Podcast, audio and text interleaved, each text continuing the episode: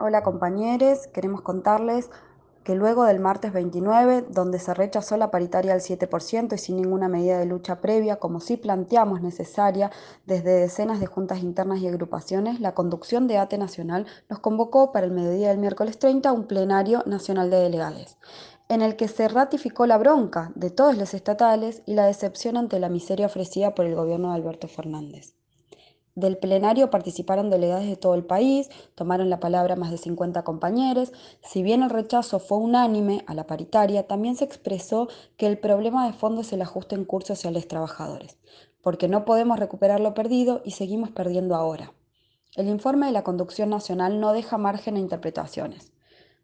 Salario. La paritaria se abría con pendientes del año pasado y lo correspondiente al 2020. La respuesta del gobierno fue limitar la oferta al 2020 por un 7% en un pago, con revisión en diciembre para ver lo que corresponde al 2021. Por el tema pase a planta permanente. Tenemos que saber que existen alrededor de 70.000 contratadas, artículo 9 y artículo 48, en toda la APN. La respuesta del gobierno fue que carece de un cronograma y propuesta concreta de implementación. La secretaria de Gestión y Empleo Público, Ana Castellani, ratificó la voluntad de avanzar con los pases, pero no se incorporó a ningún acta. Tema presentismo. Se llevó la propuesta de incorporarlo al básico. La respuesta del gobierno fue negativa. Solo otorgó el pago mensual, que el derecho a algunas licencias no lo afecten y se actualizaría el monto. Cabe destacar en este punto que la mayoría de los estatales nacionales y del resto del país no lo reciben, y ese fue un reclamo en el plenario. La revisión de lo perdido. La respuesta del gobierno en este punto también fue negativa. La bonificación de los 3.200 pesos de bolsillo por el decreto de solidaridad a cuenta de futuros aumentos de principio de año. Se llevó la propuesta de incorporarlo al básico. La respuesta fue rechazada por el gobierno y se mantiene solo hasta diciembre, pendiente de una evaluación futura. Se reclamó la apertura inmediata de los convenios sectoriales. Como sabemos, esto debilita la lucha general y queda librado a la pelea que podamos hacer sector por sector. Y en el INCA tenemos un gran desafío, porque aún nos deben la homologación de la adecuación parcial del 77 y otros puntos. En síntesis, el gobierno valoró el esfuerzo, los voluntariados y el sacrificio durante la, pandemia, y dejó en claro que ya ofreció lo que podía dar.